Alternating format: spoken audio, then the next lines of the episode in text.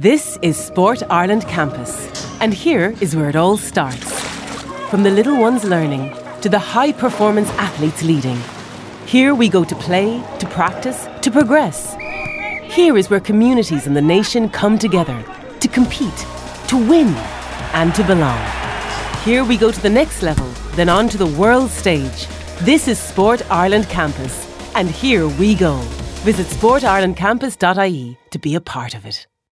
Now, also this week uh, coming, we're going to be finding out what the summer is going to look like. NPHET's going to meet on Thursday, and then we're due to get an update from the government on Friday. So, what might be in store for us when it comes to travel, and when are we going to get inside a pub or a restaurant? Well, for more on this, I'm joined by Dermot McDonnell, who's the owner of the Crossguns Gastro Pub in Castletown, Kilpatrick, in Navan, Claire Nash, owner of Nash 19 Restaurant and director of the Cork Business Association, and Paul Hackett, CEO of Click and Go Travel Business and a board member of the Irish Travel Agents Association. Good morning to you all. Um, Dermot, I might come to you morning, first. Um, pubs, we're seeing there's some pieces written in the papers today. First uh, week in July, I suppose. What, what are you hoping to hear from the government's plan this week, Paul or Dermot? Sorry. Um, well, I suppose, Susan. Um, primarily, I'm hoping to get some certainty. Mm. Um, we need we need a roadmap, um, and the road has to lead to indoor dining. I suppose what we've been doing since we closed in December is merely a, a subsistence existence. Um, we've been doing takeaway, but we are in rural Ireland. Um, yeah, with a small, a small catchment. It's very much harder, mm. uh, but nevertheless, we did it to keep our to service our our our customers and also to keep our um, staff team together. Uh, but the reality is um, that we're probably facing into the biggest uncertainty now because as as I stand here, I'm looking out um, just a couple of miles from my pub and it's slashing rain. And th- that uncertainty is almost as great an uncertainty as the COVID itself from a business perspective because we're spending vast amounts of money on renovating outdoor areas um, for um, outdoor dining when the reality is in Ireland, outdoor dining is a really, really difficult thing to get right. Yeah, it's um, a tough one, isn't it? Weather. Because people are really, you know, really, really anxious to go out and have something to eat and, you know, not have to cook ourselves. I know I feel that way myself. But the yeah. weather, like, I mean, you can't sit outside and the uncertainty around that, I can totally appreciate that that must be just a complete pain. Well, the reality for us is that, you know, on a Friday evening at 5 p.m., we could have 30 or 40 or 50 people booked in for outdoor dining, probably the max we can facilitate uh, given the pent up demand.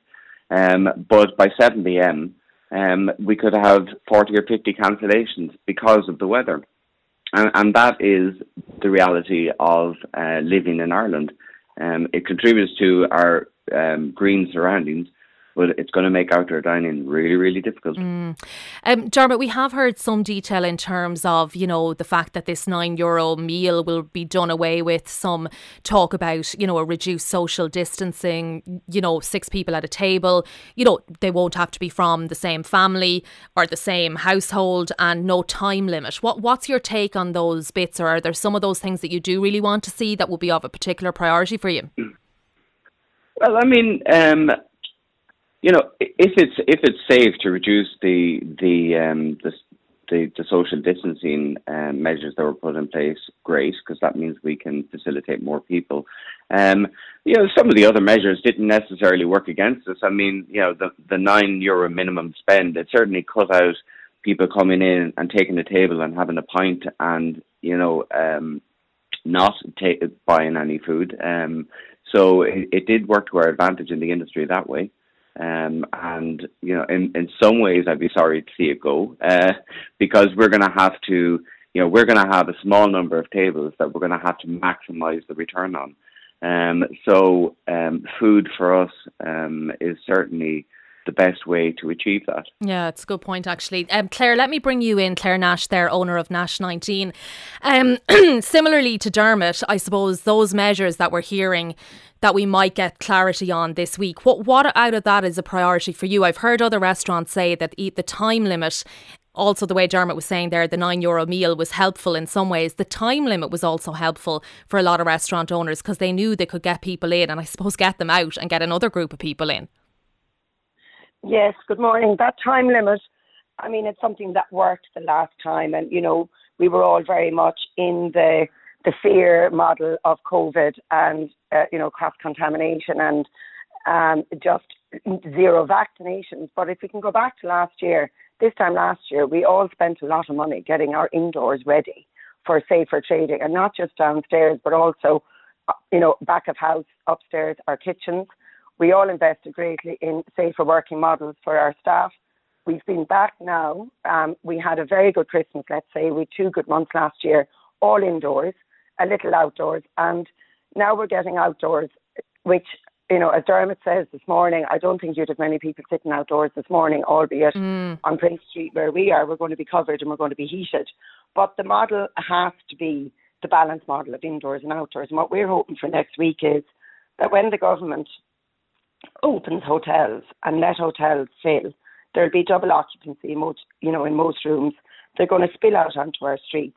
We need capacity to feed them. Yesterday in the city, we had a really, really busy day. I, you know, at the end of the day, as in people on the street, mm. we'd nowhere to feed them. You know, we couldn't look after them. You're building into the antisocial behaviour then as the evenings go on. Like this is a greater worry for us in the business association than you know it is for me personally in the restaurant. But just to get back to the restaurants, we have really relied or you know lived on absolute subsistence for the last five or six months. We have this warehouse debt coming behind us, and what I'm hoping that the government will give us is not only a plan for reopening, they have to match it re- with reopening indoors quickly, seen as every other hotel. Which has probably a coffee shop, restaurant, main dining room. Mm. You know, they have a multiplicity, and some of them even have the horse boxes at their hotels now you know, we need a bit of rationale and just a bit of fair trading. Let us all put our shoulder to the wheel to get open safely and, and have the country vaccinated. Claire, let me ask you a little bit about uh, staff because there's been a lot of talk as yeah. well that people in your industry are finding it very hard to get staff, get staff back. Yeah. People have either yeah. gone to different industries because the restaurants have been closed for so long. How are you finding that mm-hmm. situation? Yeah, well, we started the process eight weeks ago um, and we hired both um, locally. We obviously we hired any of our staff that could come back or wanted to come back. And those two words, could and want, um, is really where the you know where the issue is lying and the problem is lying. Um, it's very hard to bring staff back for you know not full hours and expect them to work for four or five hundred euro. Uh, you know we always you know we get the PUP payment or the EWSS for them but why would they come back realistically, having had zero working hours for 350? Why would they come back when they don't have the full hours? And also, a lot of them have migrated to other industries. Heartbreakingly, I read that one of our very good restaurants here in Kinsale, his front of house man has gone to a hotel because they can actually get the hours. I interviewed a couple of people last week for um, pastry positions, and one said only if he's guaranteed the hours. Um, you know, we're caught in a you know, a tricky situation that you're trying to navigate your way through not being too ready and not being over um, overconfident that you will have these hours to trade. Because if you only have X amount of tables outside, which is what we look like we're only going to have until what six more weeks, five yeah. more weeks, and that's been very pessimistic um, or optimistic, but you know, you just won't have the work for them. And also, I have new staff hired, and we're trying to build our new menus they they just are frustrated at the lack of the get go, at the lack of you know as we call it up the walls or the slam. There's none of it, and they're you know they're literally playing with food at the moment, trying to develop new menus. But that the only reason why I've done that, Siobhan, is to hold my team and have my team ready. Because when it starts, it will start. But it's this warehouse debt behind us. What's happening with it? The government have given us zero, zero confidence that those supports will be there for us. They've given us nothing to start as in a grant to get reopened again. And here, everything in our stores, everything except baking powder and baking soda had to go out. Sultanas, that was it. Even my Coca Cola went off in the five months. It's been such, yeah, it's been it's been such a long time. Um, but let me bring yeah. Paul Hackett in. Paul, good morning to you. Um, Paul, it seems this week we're hearing there was a lot of progress made on the EU side of things in terms of facilitating travel within the group. But we're hearing August has been mentioned by the Taoiseach certainly uh, this week and others as being a more realistic time for us here in Ireland. What what's your view on that? Why are we late to the game? Do you think? Good morning, Susan. It it really is difficult for us to understand what's going on with the government and their communication piece here. We are in a totally different space than we were this time last year. We already have 45% of the population vaccinated, and we're going to have 82% vaccinated by June. And we have the EU digital COVID certs coming on board.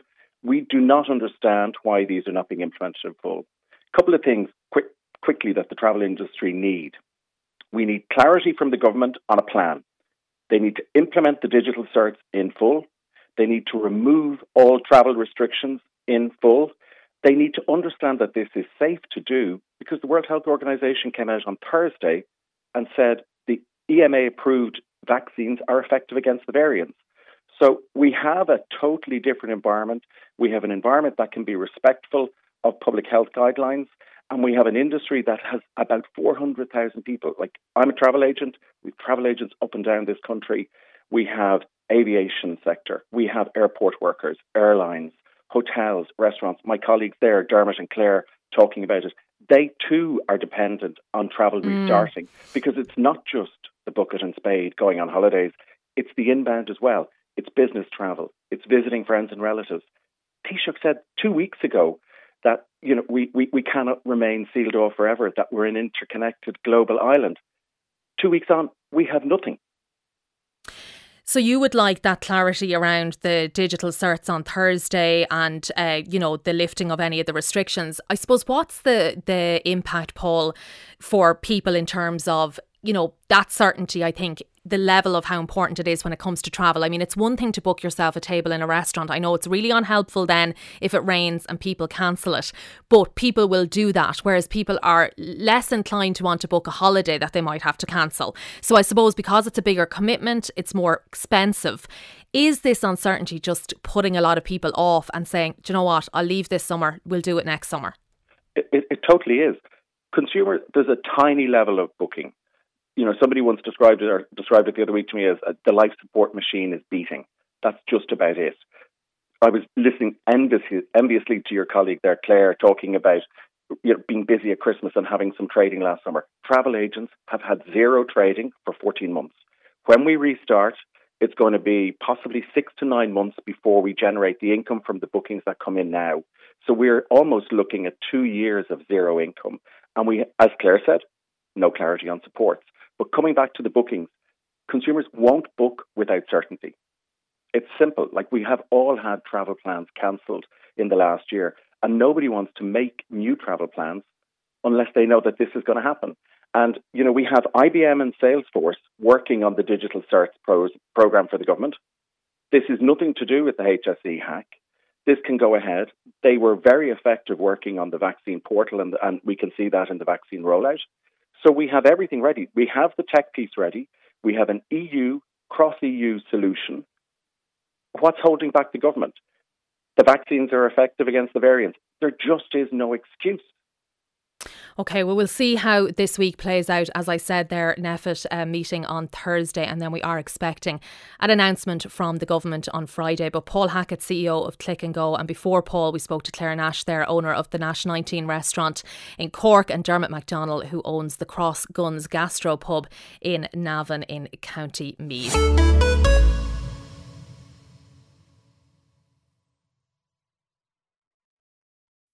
Hello there, he's Aidan Power. And he's Simon Delaney. And you know what? We've teamed up to bring you a new Go Loud original podcast. That's Aidan. right. It is called Go Loud Selects, and it, it does what it yeah. says on the tin. We will curate, review, and recommend the best movies, podcasts, music, gigs, games, foods, things, and all. And anyways, join us every Wednesday. Don't forget you get the episode first on the Go Loud app. Go Loud Selects, brought to you by Sky. Watch new, exclusive, and unmissable content only on Sky. Go Loud!